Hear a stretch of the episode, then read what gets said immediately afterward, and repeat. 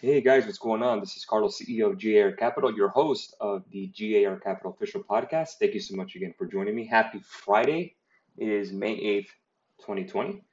And a new episode why we are bullish. Uh, well, what are we bullish on? This market, obviously, the stock market. That's what we usually talk about. Uh, last podcast episode, if you missed it, was the trader quadrant, it's a psychology trial, quadrant. And then before that was capital markets and bonds. Now we're going to talk a little stocks, right? Why not? That's something everyone wants to talk about. So here we are. Well, uh, let's kind of talk about the foreground, the background, right? Um, where we are, where we've come from, and where we're heading. So let's go ahead. Obviously, you can't see what I'm seeing, but I can go and describe it to you. I am looking today at E-mini futures, which, as you know, I always look at. This is the uh, daily chart, one-year chart, and I'm always looking at uh, where we are, uh, where we came from, and so on and so forth. So starting the year of 2019, May, uh, this would be May 8th, we are pretty much above, we're actually green 52 weeks rolling. That's pretty insane knowing where we where we know we've came from from the roller coaster of February 21st and forward, you know, with COVID. So just want to go ahead and preface this by saying, you know, when we talk about the COVID virus, Chinese flu, coronavirus, whatever you want to call it. Uh, I don't want to just talk about the money for a second. I, I don't want to just minimize it. This is a serious illness, and I wish everyone to stay healthy and to, uh, you know, obviously obey the laws, stay indoors, wear your mask, whatever it takes. The faster we can beat this, the faster we can get back to our normal lives. So if you are fighting the, the coronavirus or you have loved ones who are, uh, you're in our thoughts and our prayers, and we wish you a very speedy recovery. Again, just you know, best thing, guys, stay home if you can, wear a mask, and just take the proper precaution, and we will beat this, guys. That's all I wanted to say before we get started. Okay, so the daily chart on E-mini futures, which is the S&P, I look at this because it's a rolling 24-hour period, 24 hours a day, five days a week. SPX, as you know, is S&P 500 index, cash, which opens from 9:30 to 4 Monday to Friday, barring any holidays. But with E-mini futures, it opens at 6 in the afternoon on Sunday and rolls all the way till 5 in the afternoon on Friday. So again, you get those extended hours. All right, so with that being said, like we said, we are green, 52 weeks rolling. Now we are red uh, in, the stock market, obviously in 20, 2020.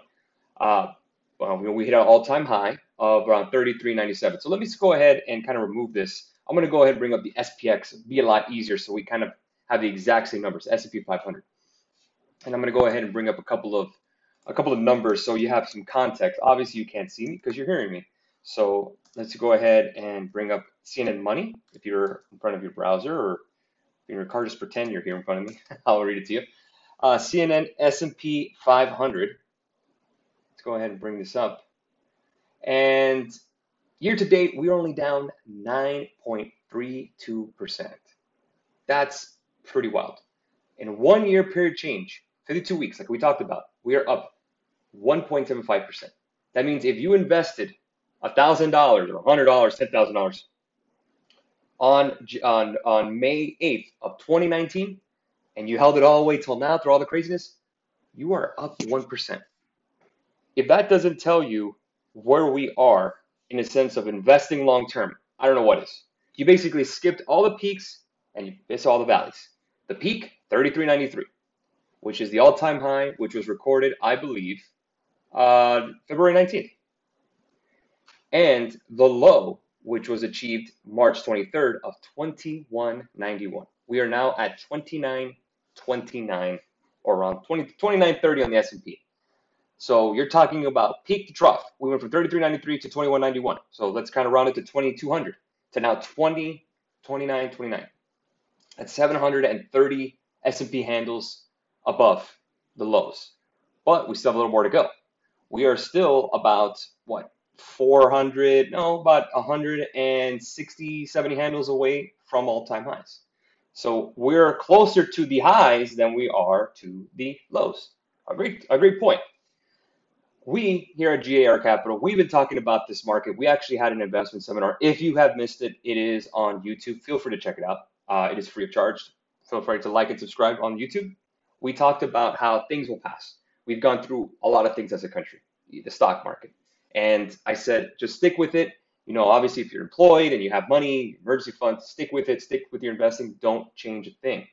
But yet, here we are, and we did bounce. We bought it at 2300 S&P. That was our buy signal. We've been riding it up to 29, 29. We haven't sold anything yet. Again, I'm a long-term investor. I'm just holding it long-term. So that's where we are today. Now, a lot of things have happened. Let's kind of go over the news together. This happened this week. This is today. Uh, let me give you the non-farm payroll numbers. Pretty bleak. This is non-farm payroll. This is uh, this is uh, reported every first Friday of a new month. So today is May 8th. Uh, so we're reporting April's number. Remember, this is lagged a month. So April's job report was a record 20 and a half million jobs were lost. So all the jobs that were gained since 2008 of the financial crisis till now, you're talking about 12 years, have all been wiped out. Not in one report, but consecutively, like just all together. They're all wiped. The unemployment rate now is at 14.7. Remember, we hit an all-time low, I think around uh, February of around 3.7, 3.8. That is pretty wild. Let me go ahead and get you that, that details on it. Uh, unemployment rate, U.S. history.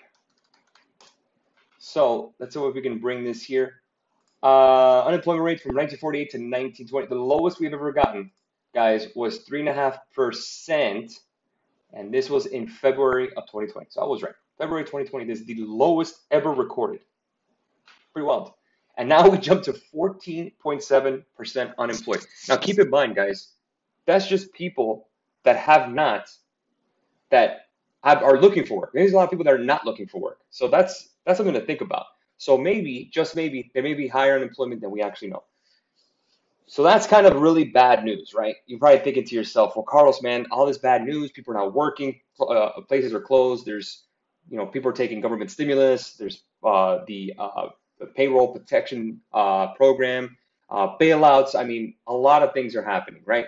And you're probably thinking to yourself, well, I don't feel rich, so why is the market going up? Or maybe you do feel rich. Well, guys, it's not as simple as just looking at one causation as another. Like, it's not as simple as jobs are lost, the market should be down. Keep in mind, there's one thing I really want you to understand here, guys. The market is actually ahead of you, in a sense. The market is pricing in ahead of you. The, lo- the lowest point of the market, keep in mind, we started falling. The gap down started the 21st of February after the all time highs. We didn't have any store closures yet. Nothing was store, no people were laid off we started having a fast and furious fall. We went from 33.93 to 21.91. This is the fastest fall in the stock market in the United States history of the S&P. The fastest, quickest fall. A 37%, I think around 37%, 35% plunge from all-time highs. The fastest in history. Right? So think about that. This happened. The lowest point was we hit the lowest point in March 23rd. Now we started to get some layoffs right around March, right around March. So that's around, let's say March 2nd, March 1st, right? I do believe, I think we started locking down everybody. I think the NBA, last NBA game, let's go ahead and give you that as a, as a tent pole. Last NBA game played 2020. The last NBA game played was, let me see if I can get that. Think it was March 11th. March 11th was the final game of the NBA regular season so far. The S&P that day closed at 2739. So we haven't locked down anything, yet we fell from 3393 to 2739.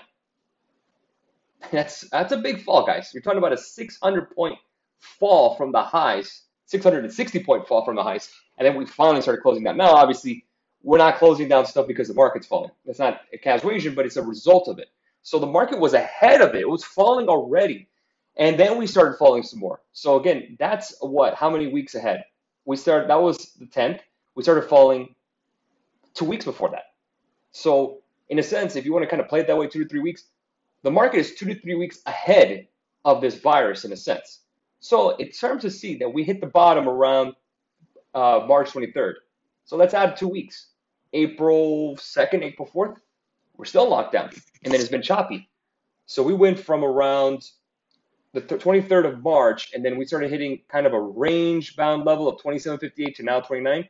right around April 9th. So it took that time from the NBA closing, I'm using it as a tent pole, to the choppiness or the range bound of the S&P from the bottom of April 9th to now. So about a month of choppiness that we're finally kind of breaking up in a sense.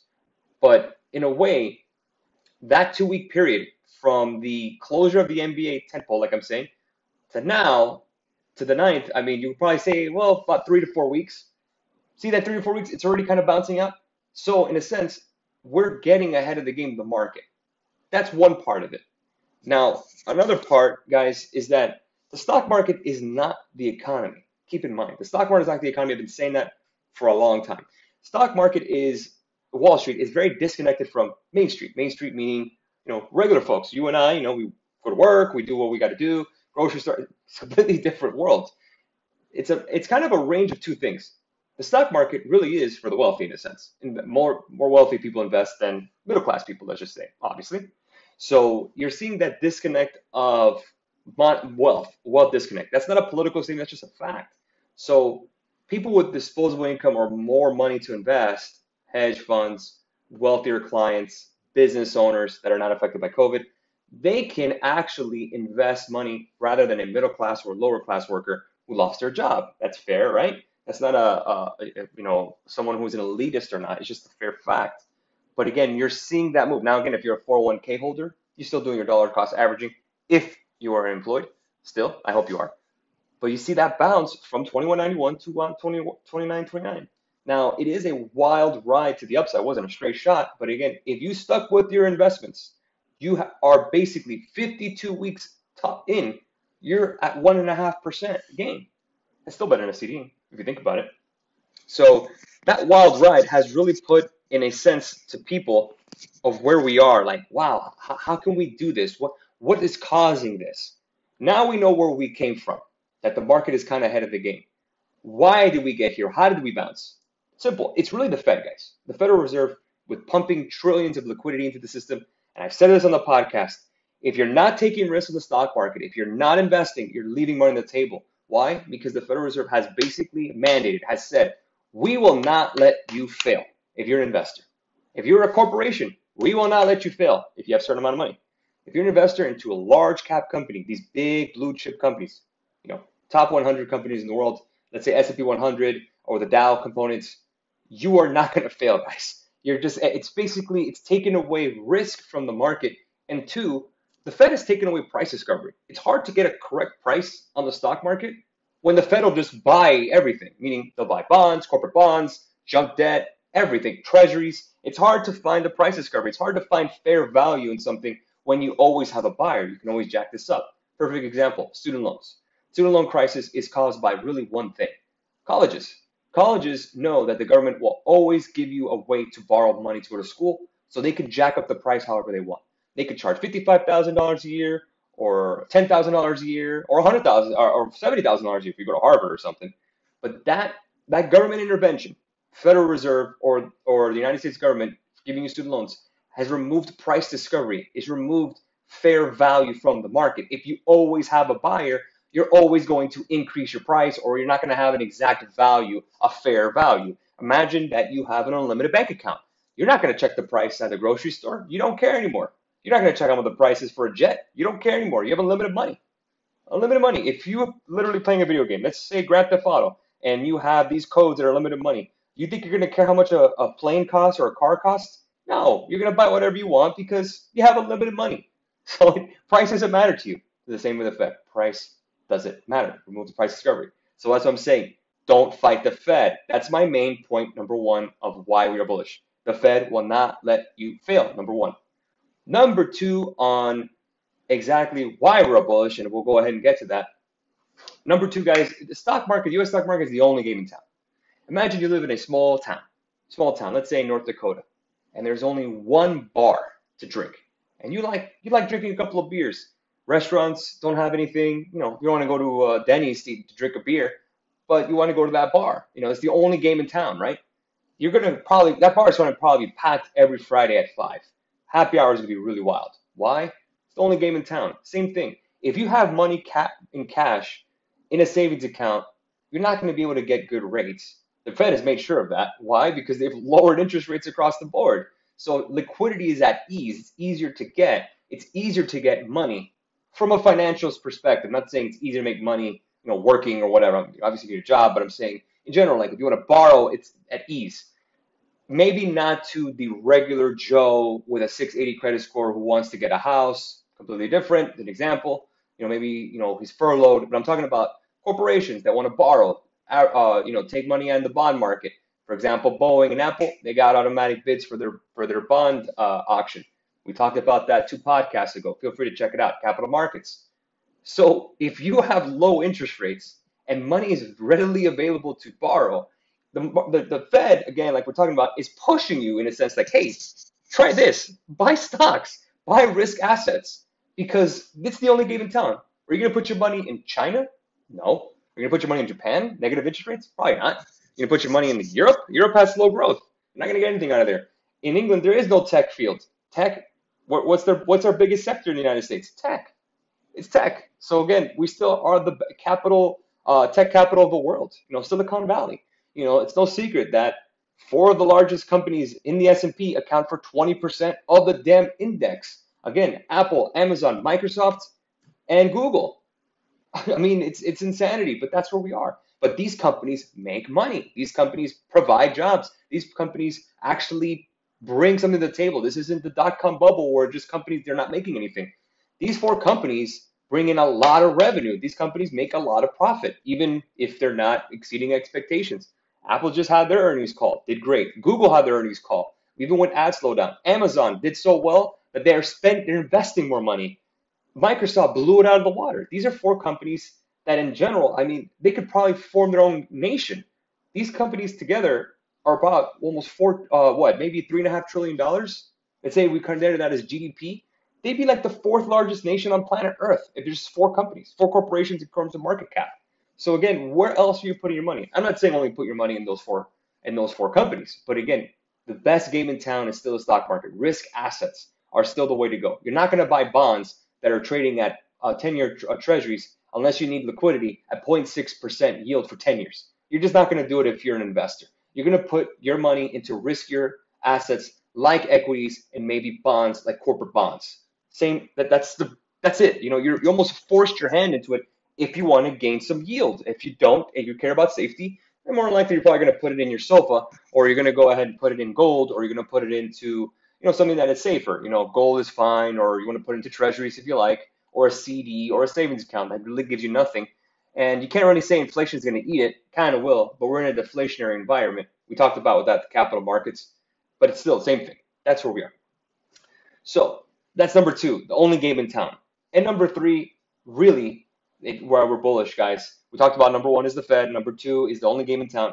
And number three, I guess you kind of say like number two, really not going to bet against America, guys. We're really not. Uh, America, to me, just like Warren Buffett said, but he sold the airlines. That's up to him. We were really bullish on America. I still think America still has the greatest economy on earth. Our consumers are the wealthiest consumers on planet Earth. They spend more than anyone else. Uh, everyone's gonna get you know get back to work. People are gonna get employed. It just sucks right now. We're probably thinking the worst. That's when you really like you know the saying Warren Buffett says you know be fearful when others are greedy, be greedy when others are fearful. We were greedy at 2300. We knew that markets would bounce because markets are just not going to fall forever. Not this, not this Fed is not going to allow it. That's for sure. This White House is very in tune with the stock market, and especially in an election year. So you can imagine we, with those kind of factors, you know, you're thinking we're going to create to the upside. But I mean, we're I, am betting on America. If you bet on America for years and years and years, decades, S&P growth is there, guys. S&P growth is there. If you want to kind of a little bit of a context, let's see historical. Let's see S&P historical chart. I'll go ahead and bring in S&P historical prices under Wall Street Journal. Uh, let's see if I can bring it here. This is for the year. Let's go ahead and bring up, uh, that's, uh, let's see, S&P, I have to Google it, excuse me, S&P 500 historical history data. Okay, let's see if I can bring this historical data. Uh, that is daily, nope, I gotta find yearly. Bear with me a second. I wish I had this available. Okay, S&P 500. Let's do max. Okay, let's just kind of go back to 2010. 2010, the S&P was at 1136.94. We are now at 29.29. That's pretty great. If you guys really want to know what the numbers are, 1159, we can always do this. Go to percentage calculator and I can give you the growth. Now, obviously, there is some there is some uh, volatility in between, but if you just held, didn't do anything from 2010 to 2020, 10 years, guys, and even with this craziness, the dip of 2018, you're talking about uh, this is post financial crisis, the dip of 2018, and the dip now, right? And even the dip when Donald Trump was elected in the middle, basically the middle of the night, it bounced back. That's 153% growth. And that's a 10 year period. One of the best bull markets ever. And even with this fall, yeah, the bull market's technically over. But I think we come back to it, guys. We're still the strongest economy on earth. We're going to get back to work. I can't say that we're going to get a vaccine. I don't know that. You know, I'm not a scientist. But thinking about it over, I think the United States is really just priced in that everything's going to come back to normal. I mean, economies are re- reopening up.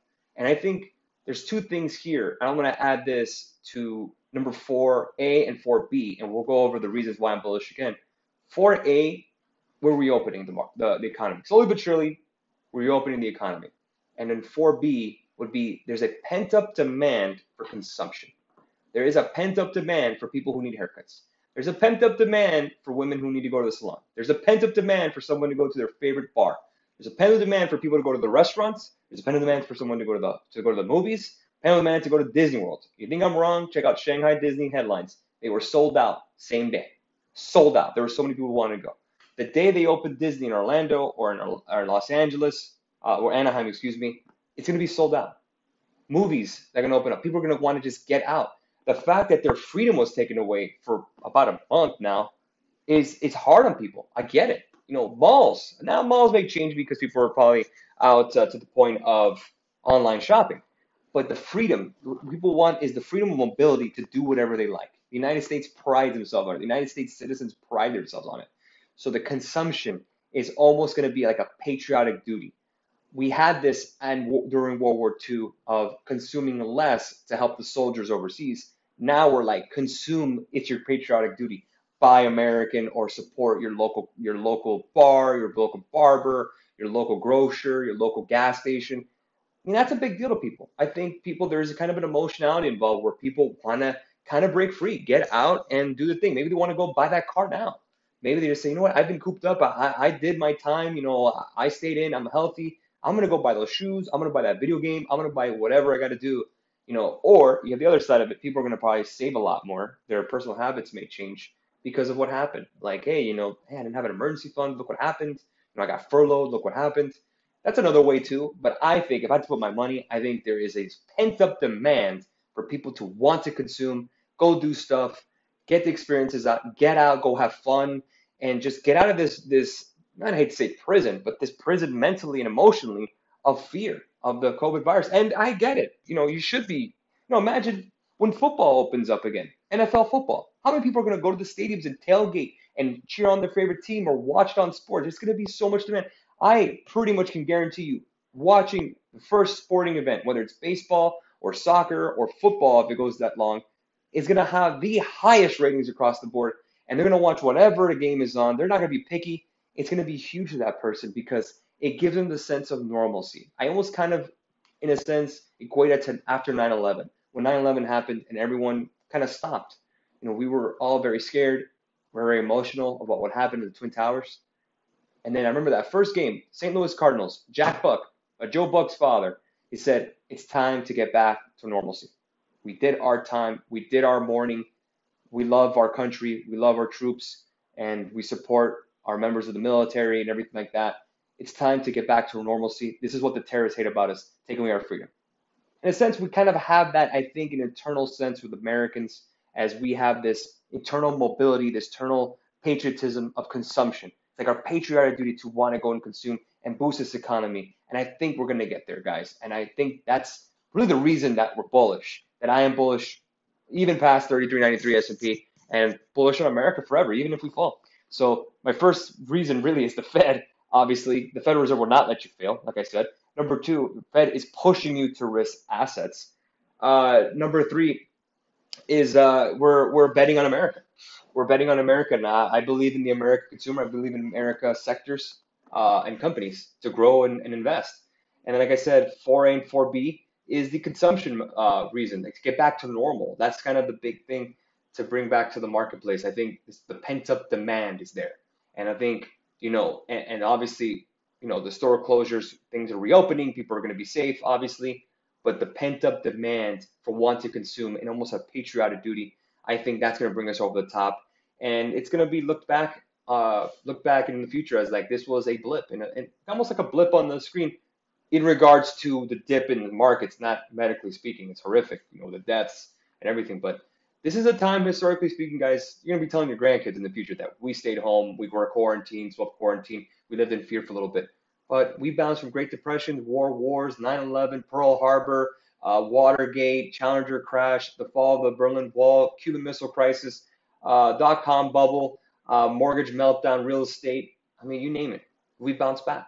So I'm still keeping my chips in there. I'm still investing in America, and I always will. And uh, yeah, that's what I think. That's why I'm bullish, guys. Now, again, I could be wrong. I could be wrong. And I get a lot of bears that are going to kill me on, on Twitter and Instagram. But you know what? At the end of the day, it doesn't really matter. I don't care about, about being right. Uh, I care about just getting it right at the end of the day. Uh, I don't have an ego to say, aha, I'm right. Who cares? I mean, if this helps you understand markets, if this helps you understand or kind of reiterate to yourselves that to be long America or to buy stocks or invest, um, I'm happy for it. I just don't want to think that I'm selling you to buy stocks when you really don't. Maybe it's maybe you don't want to, and that's okay. Maybe you think we're, we're top price too high, but again, that's how that's my uh, that's my two cents on it, guys. So I wish you uh, everyone out there the uh, best of health as always. And this Sunday is Mother's Day. I wish to all the women out there, your mothers, your aunts, your cousins, grandmothers, a very happy Mother's Day, and we'll catch you for the next podcast. This is Carlos, CEO of GAR Capital. Have a great rest of your weekend. We'll catch you on the next episode.